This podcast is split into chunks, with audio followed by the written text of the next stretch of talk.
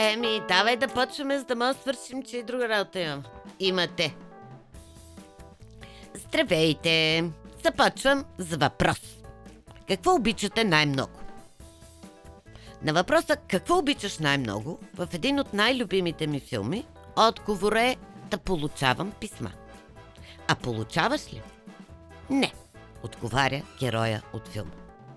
Това, както разбрахте, е диалог от любим мой филм. И този любим мой филм се нарича Георги и пеперудите.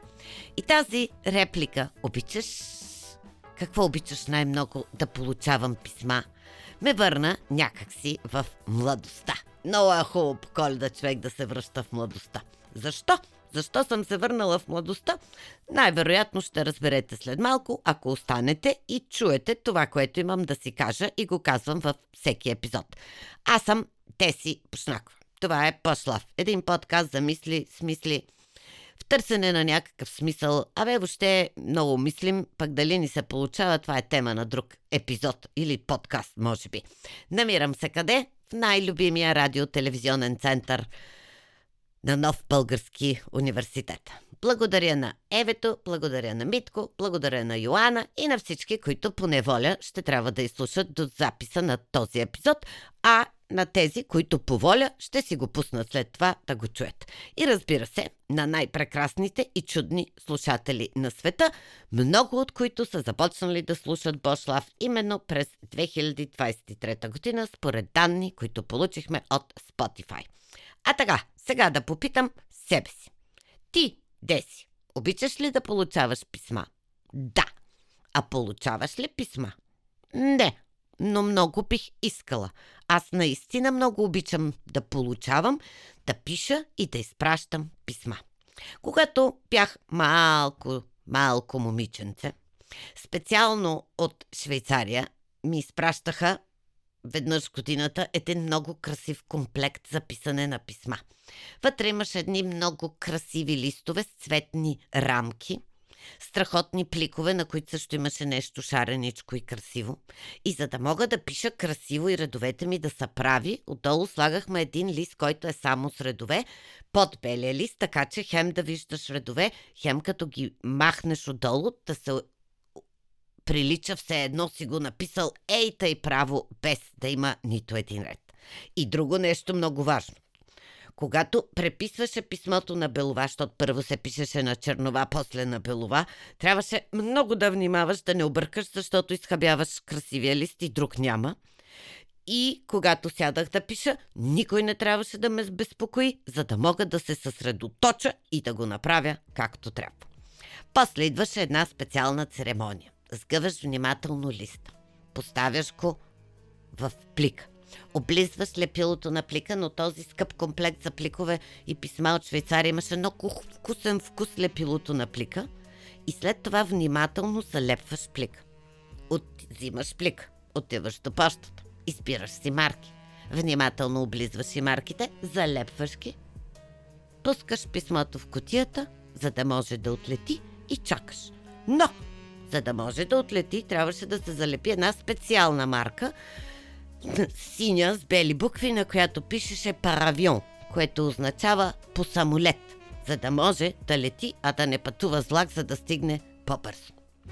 Днес обаче не пиша и не получавам писма. Такива на хартия, написани на ръка. И ключето от пощенската котия седи абсолютно неизползвано. А и аз, като героя от Георги и Пеперудите, обичам тази бавна комуникация. Наистина. Изненада! Защо? Защото по някое време от годината времето лети малко, малко, малко по-бързо. И така, дойде време за реклама. Това е една необичайна реклама. Защото аз обичам необичайните неща. И така, ако случайно някой от вас вземе, че се излъжи и до 7 януари 2024 година си поръча книга от сайта на roybg.com или си поръча бутилка или термос от смисъл.roybg.com или и трите, и двете, или само едно от трите, аз обещавам към всяка поръчка да напиша писмо. Да, ще ви напиша писмо. Такова бавно. На ръка. И вие ще получите писмото заедно с това, което сте си поръчали. Ако писмото ви хареса, защото съм сигурна, че това, което си поръчате, ще ви хареса, можете пък да ми отговорите и да ме направите малко щастлива. И тогава, когато ме попитат, си, ти получаваш ли писма? Аз да отговоря, да. Тарам, тарам, край на рекламата. И от рекламата се връщаме назад, назад, назад във времето. Защото на територията на Бослав може да си разхождаме напред, назад, където си поискаме. По-точно, отиваме в 500-та година преди новата ера. Не знам дали можете да си го представите, на мен ми е малко трудно, но там, в тази 500-на година преди новата ера, е живеела кралица Атоса. Или Атоса, не знам къде е ударението. Защо ни е важна тази кралица? Защото това е кралицата на Персия и според повечето историци, те рядко са единодушни, но този път са абсолютно единодушни, кралица Атоса е написала първото писмо. Дали това е така или не, аз самата не мога да кажа, не знам. Не съм историк, не съм се връщала толкова назад във времето. Може пък и преди тази кралица някой някъде на някого да е написал писмо. Но ние не знаем. Но, както и да погледнем, писмата съществуват от много, много, много, много години. Което ги прави важна част не само за мен и за героят от Георги и Пеперудите, а и за много други хора. Писмата на кралица Атоса не са стигнали до нас, но знаем, че тя ги е писала. Но се твърди, че най-старото писмо, което е достигнало до нас, е от 2300 година след Христа. Ако се чудите къде е това писмо, то идва от Египет. Написано е, разбира се, в Египет е написано на какво? На папирус. От Ариан до брат му Паул. Онлайн, ако се поровите, има превод на това писмо. Ако се интересувате, ако искате подробности, аз сега няма да ви го чета. Моите любими учени обаче твърдят, че писането на писмо на ръка е средство, което намалява нивото на стрес, като ни помага да организираме мислите си.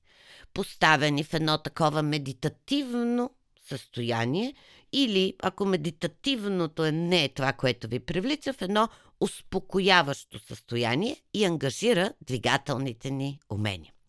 Същите тези мои любими учени допълват и че е страхотно когнитивно упражнение за изостряне на памета. Сега разбирате, що искам да ви пиша писма, нали? И така, има още нещо лично в писмото. Нашият почерк, който според едни други учени е израз на нашата личност и едно изследване на National Pen Company показва, че почерка ни разкрива повече от 5000 от нашите черти. 5000 черти. Аз не знам дали има човек на този свят, който може да изброи собствени негови 5000 черти, но повече от 5000 разкрива почерка. И така, няма да влизам в спар с учените, нито ще се опитвам да изброям 5000 черти на моя или на вашия характер.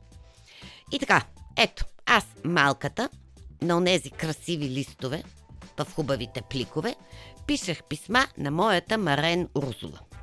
Това е на френски кръстница. Марен е кръстница, а и Урсула е името. Всеки месец. И понеже тя вече не живее на този адрес, мога да ви кажа, че до ден днешен си спомням адрес.